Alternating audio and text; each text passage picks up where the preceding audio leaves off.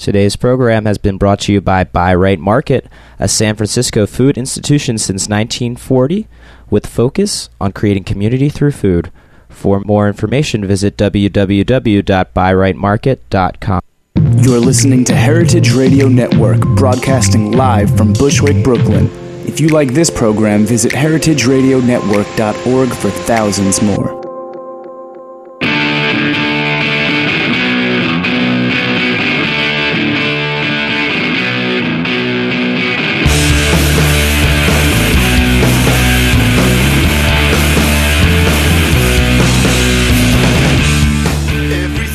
Good afternoon and welcome. This is Straight No Chaser on the Heritage Radio Network. I'm your host, Katie Kiefer. And on the phone today with me is Emily Meredith. Emily Meredith is the Communications Director for the Animal Agriculture Alliance. Established in 1987, the Animal Agriculture Alliance includes individuals, companies, and organizations who are interested in helping consumers better understand the role animal agriculture plays in providing a safe, abundant food supply to a hungry world. Emily is currently the Activist Watch blogger for Meatingplace.com, which all of my regular listeners know is one of my very favorite publications.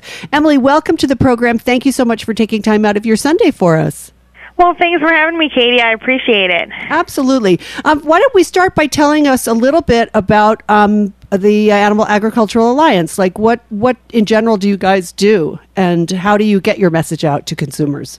Sure. Well, we have, as you said, we were established in 1987. We're a nonprofit organization, and we like to tell people that our membership really represents everyone from farm to fork. So we have farmers, ranchers, packers, processors, veterinarians, and then all of the national associations that represent the individual industry, so pork, turkey, chicken, eggs, and, of course, beef as well.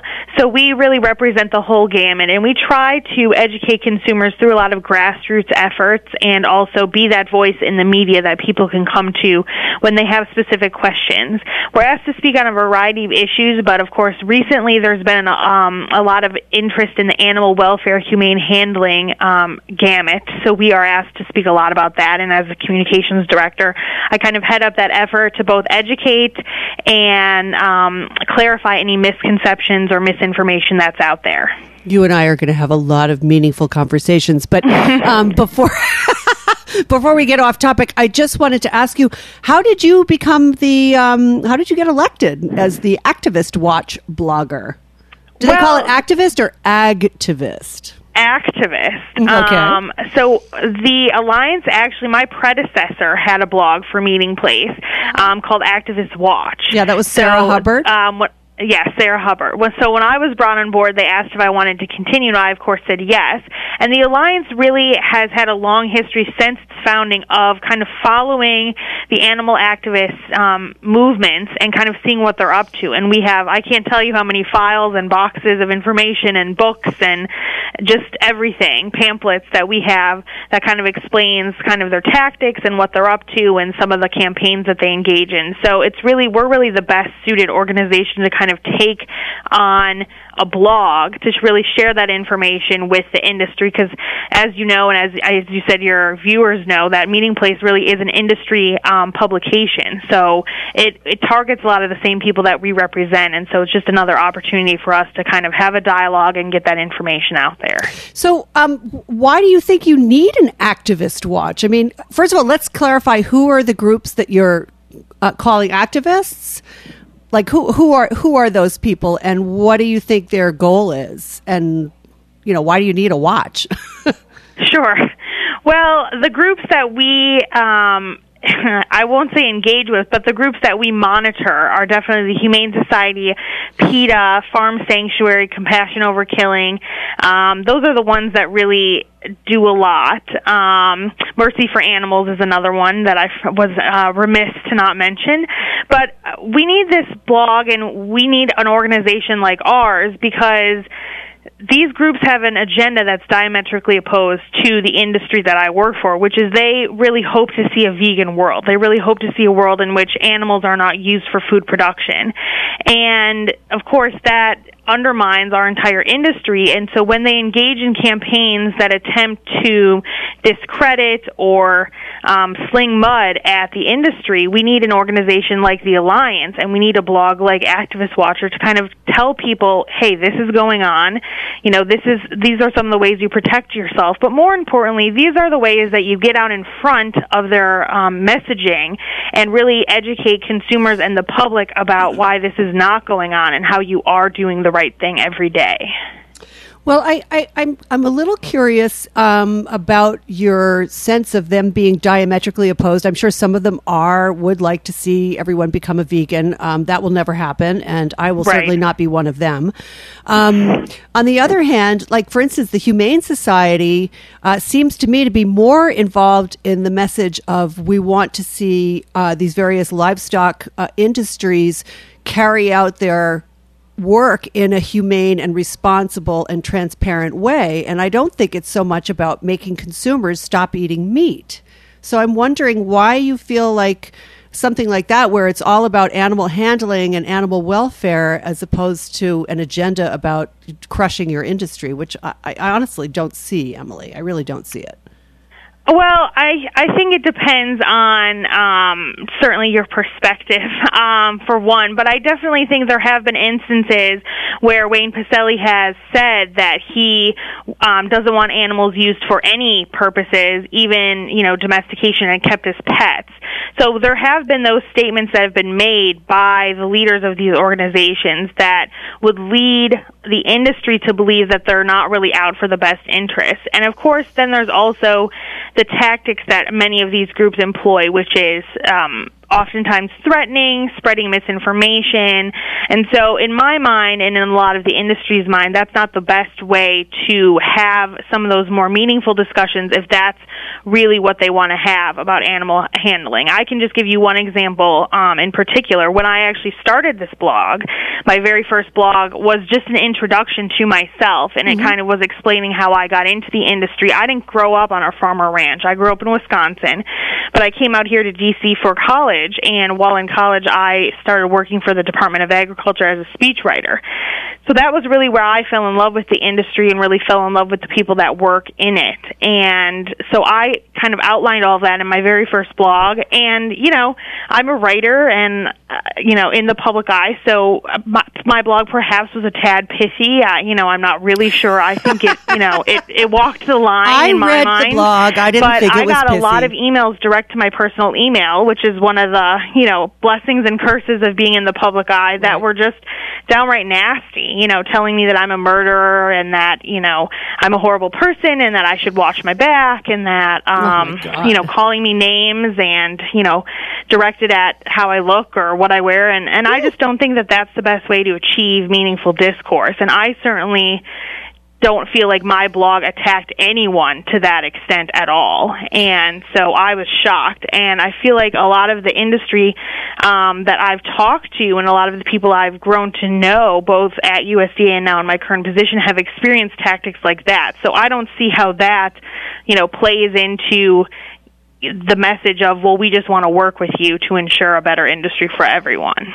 I would agree with you there, and that's one of the reasons why I wanted to invite you on to the program, because I am absolutely of the persuasion that until so-called activists start working with industry as opposed to against industry, we will never see a change or the changes in the industry that some of us would really like to see. And so that brings me to my next and the most important part of this whole interview, which is the agricultural, or what you like to call farm protection laws, but what other people call the ag-gag laws or agricultural gag laws. And I've done a couple shows about this.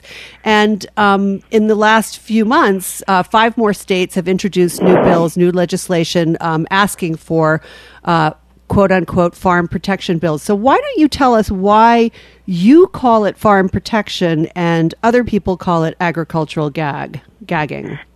Well, I'll start by just saying that no one in the industry, including myself, endorses nor condones any mistreatment of animals. And yet it does happen, Emily. I mean, you have to admit that. Right. I mean, and I've admitted that in my blog that the industry is not perfect. There's definitely room for improvement. But one of the reasons that in my mind and in a lot of the industry's mind, these bills actually protect animal welfare is because they don't prevent individuals from reporting instances of abuse. Rather, they mandate that they do.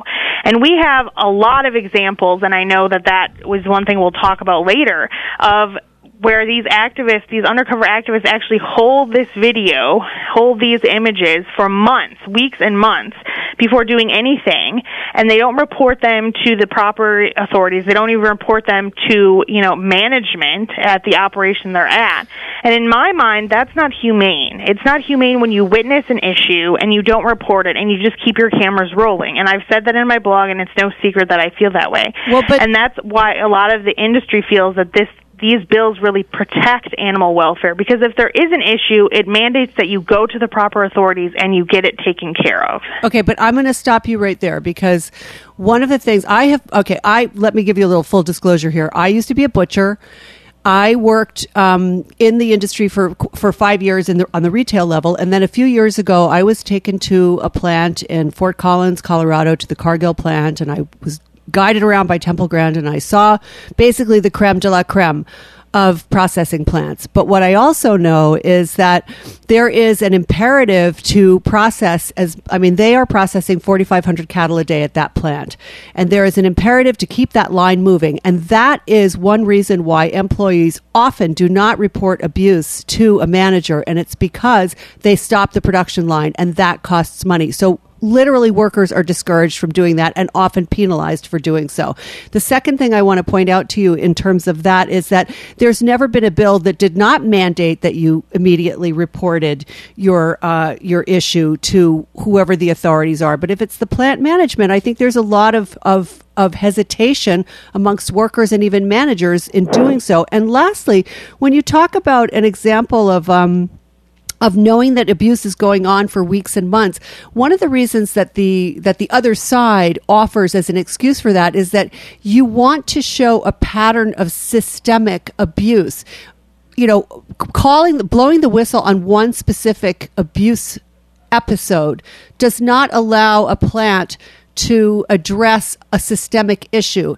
And this is something that even Temple Grandin comes back to again and again, that there's a lot of problems with the training, there's a lot of problems with monitoring the workers, and that it really is a management issue that has to work from the top down to make sure that all of those protocols are met. And indeed, the cattle industry has been amazing in picking up and really changing their practices. And I'm not trying to point the finger at them, but I'm just saying that when you put away any opportunity for somebody to film on a sort of week-long basis abuses that are happening regularly, then you rob the authorities or the plant even of making sure that those abuses are addressed.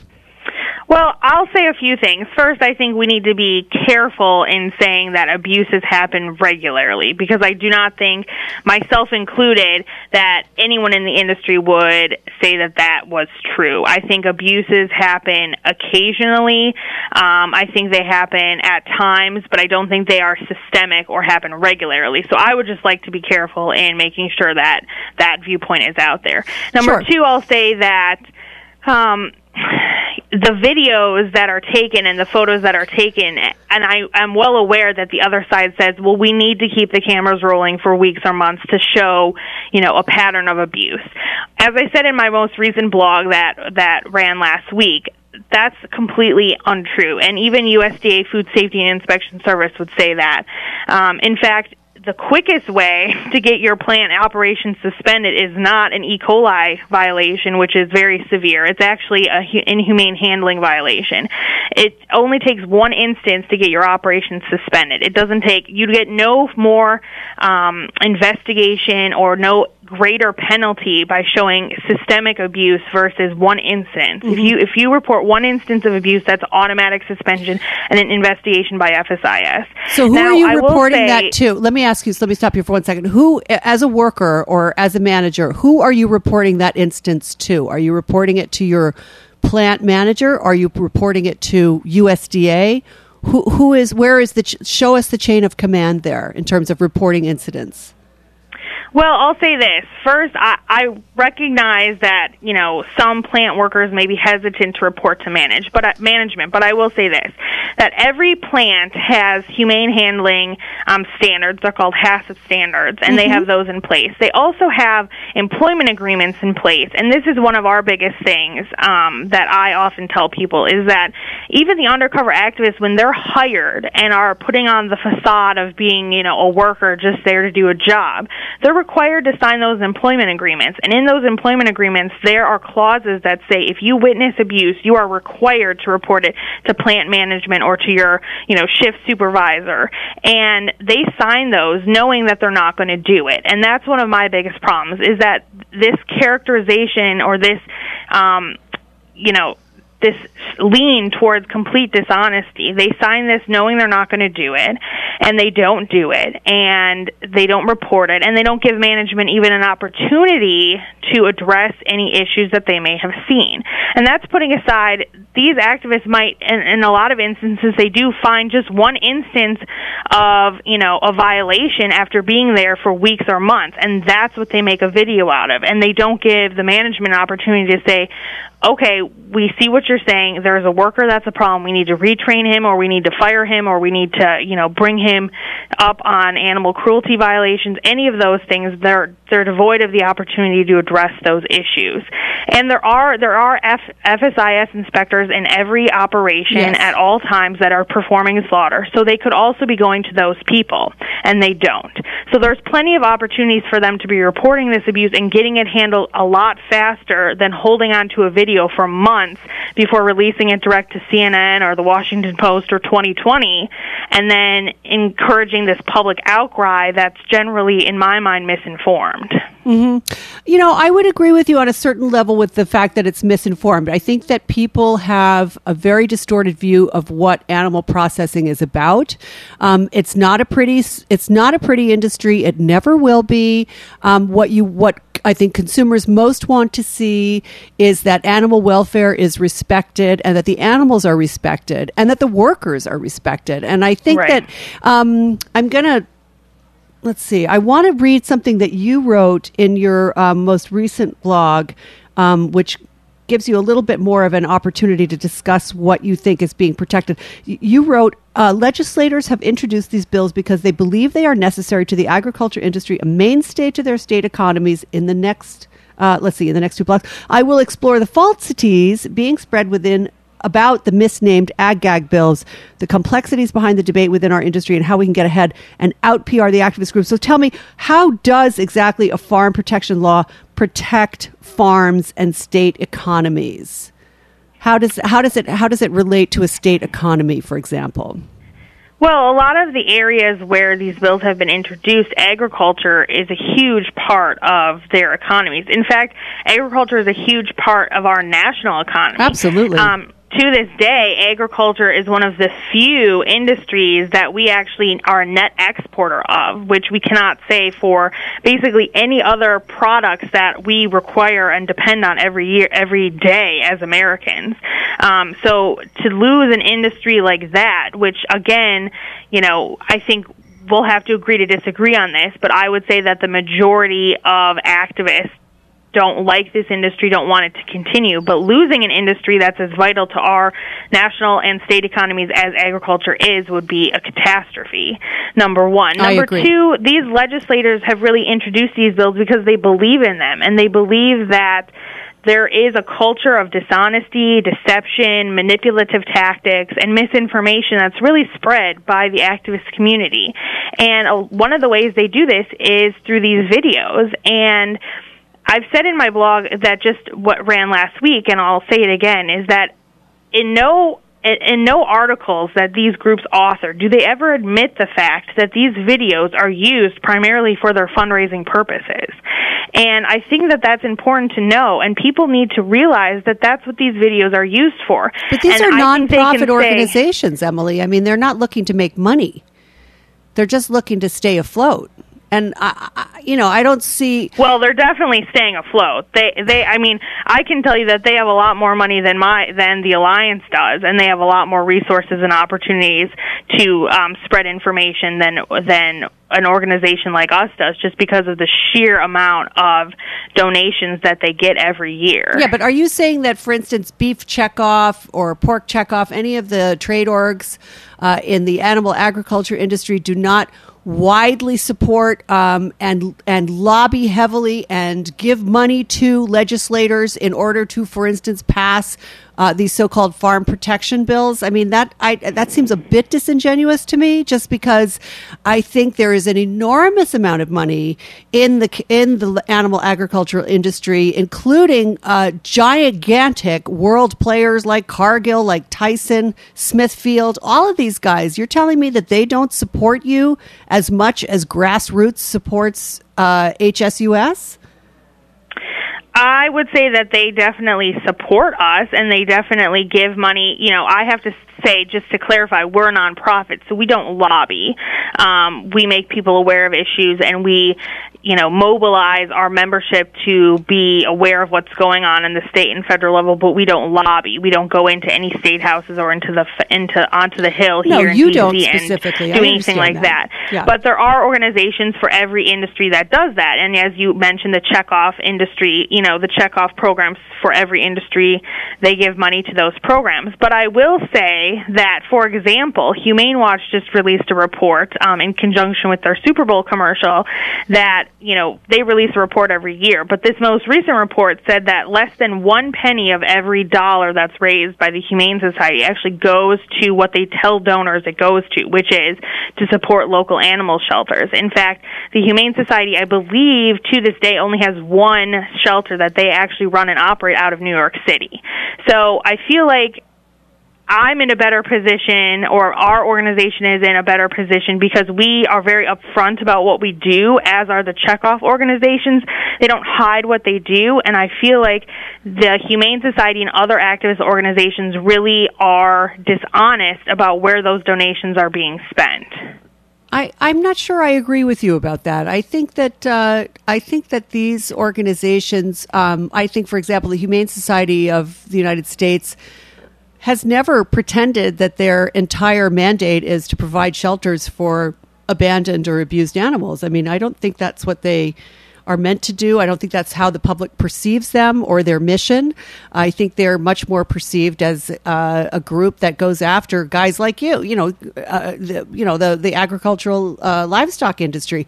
And while I think that I'm amazed at the progress the industry has made, but I also have to say that without some of the videos that we've seen, a lot of that progress probably would not have made. And I'm going to refer specifically to the incident a few years ago with the Westlake Hallmark plant, where the downer cattle were being forced up on their feet with prods or with forklifts and into the slaughter facility, which is a clear violation of FSIS state safety standards, as well as being inhumane. And the only way that information would have made it to the public eye was through the efforts of these activist groups. So I'm going to make this, we have to unfortunately close in a few minutes, but I'm going to make this question to you, Emily. Do you believe, as Temple Grandin does, and as some other people in the industry believe, that a third-party audited video stream in every processing plant in the United States would go a long way towards mitigating public perception of animal abuse and cruelty, mitigating public fears about food safety, and making the industry more transparent? Do you not think that would be desirable progress for the industry? I think for sure that audits and video feeds would go a long way towards transparency. Now, I don't believe that third party should be any of the activist groups that do it undercover. Temple doesn't agree either. She has right. She's not suggesting that it's HSUS that monitors those videos. She's right. Saying that it's a third party, an independent, non-industry player on either side who simply does these audits. Right. Why do you think the industry is so against that? Pardon? The industry, I mean, I've talked to guys like Raul Baxter from the cattle industry, Chuck Jolly from the cattle industry, and they're like, no, that would be terrible. Why do you think they feel that way?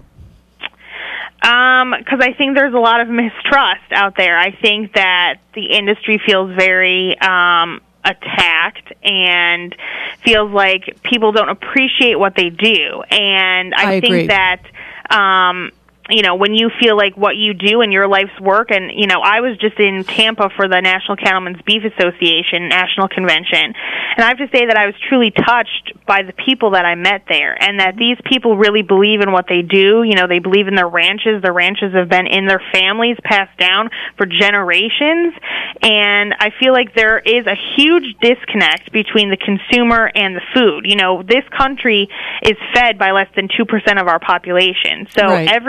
The majority of our country is removed from the farm. They don't know how their food gets to their grocery store.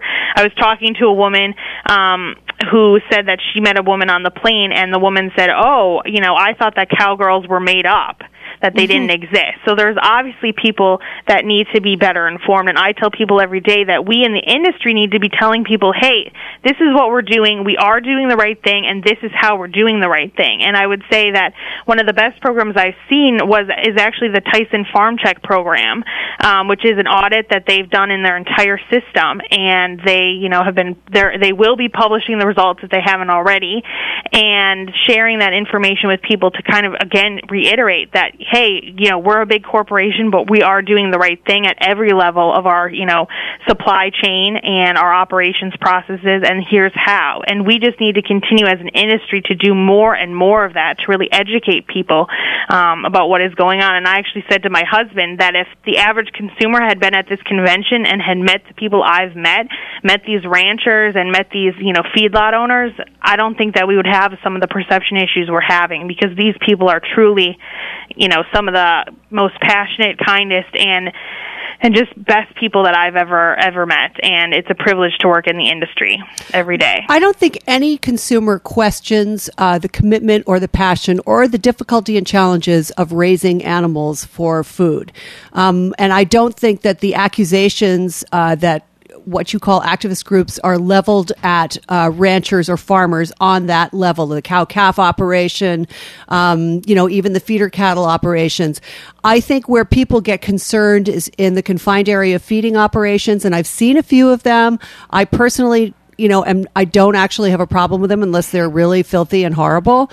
Cattle are herd animals. They like to be close together. It's not a big surprise to see them all in one place, right, no matter what. You know, and I think the public has a problem with that idea. They don't understand that is the way that population exists. They like it. They're herds.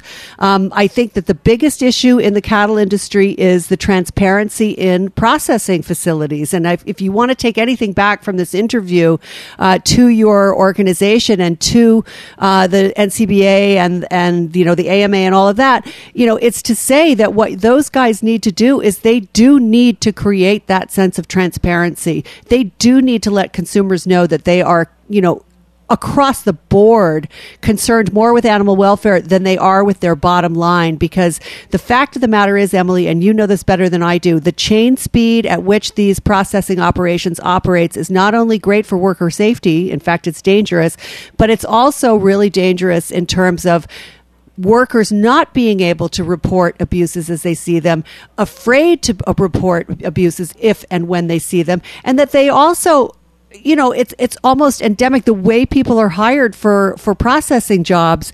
It's not whether or not you have any skills in dealing with animals. It's whether or not you can,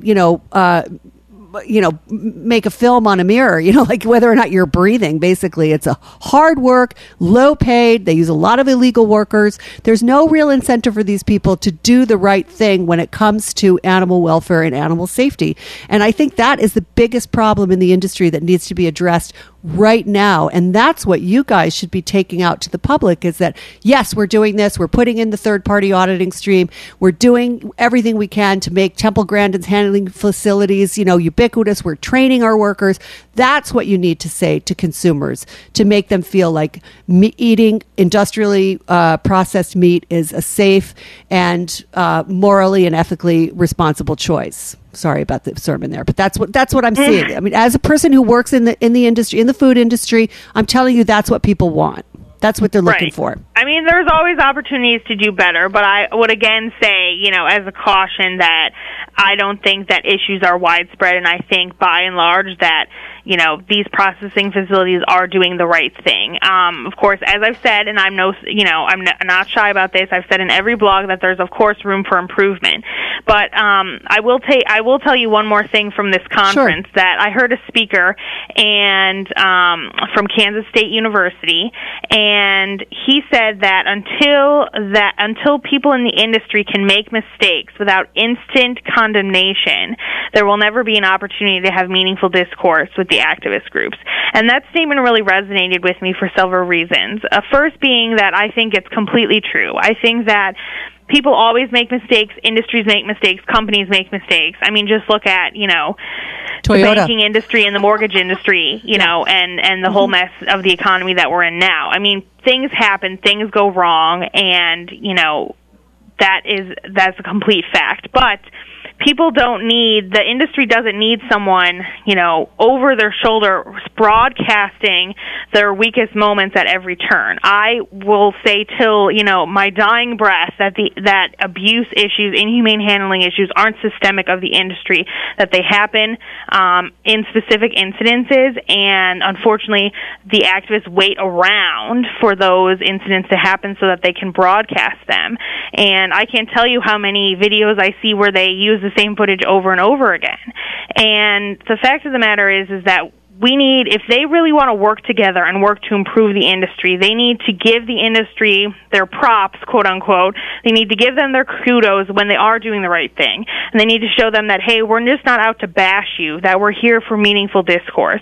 And I don't know if that can occur, but I think the ball is truly in their court, because these are the people that have been on the attack front for so long that it's put the industry on the defensive. And if they want the industry to get off the defensive and to come to the table, then they need to show that they're coming from a place of respect, of respecting the industry, and that they're open to being respected as well. And I think that's what we need to do. In this hyper-social world, you know, I work in communications, as do you, you know, as a journalist, you know how quickly information is disseminated. And so, you know, the industry can't be always instantly condemned for a mistake. They need to be able to make mistakes and, you know, improve upon, look at those mistakes and see how they can correct them and improve upon, you know, the systems that are in place without fear of instant retribution, you know, on every Twitter feed and on every instant news banner across the country. And that's really, I think, what the bottom line is. Emily, you have been a fabulous guest. I thank you so much. You're a great, articulate spokesperson for your industry. I hope you will come back and talk to me again. I've really enjoyed this conversation. I hope it's the beginning of a dialogue between these groups and your groups. I mean, I, with you, agree that what needs to happen is respectful and meaningful dialogue, that, you know, people in the livestock, livestock, agricultural industry work their tails off. We have an unbelievably cheap supply of meat. It provides a huge chunk of our national gross domestic product. And, you know, more respect has to be paid. But by the same token, more respect has to be paid by them, you know, by your side, in terms of what consumer concerns are about their food supply. So with that, I will say goodbye to you and thank you so much again. This is Emily Meredith from the Animal Agriculture Alliance. She writes regularly for Meatingplace.com as the Activist Watch, and I urge you to tune into that publication, learn more about the industry that we all care so much about, because after all, meat is the center of our plate and it ain't going away soon. Thanks again, Emily. And next week, my friends, we will be talking to Nathaniel Johnson, author of All Natural, A Skeptic's Quest, to discover if the natural approach to diet, childbirth, healing, and the environment really keeps us healthier and happier. That should be a lot of fun. And thanks so much for tuning in today. And thanks to my sponsor, Bi-Rite, best market in San Francisco. See you next week, folks. We'd like to send a special thank you to our latest business member, Bi-Rite Market in San Francisco. Bi-Rite is a grocery store that features organic and locally produced goods. They build meaningful relationships with each of their extended family. The food they make and sell connects staff, guests, producers, and the environment. In this way, Bi-Rite creates community through food. For more information, visit www.birightmarket.com. To learn more about becoming a business member, email us info@heritageradionetwork.org.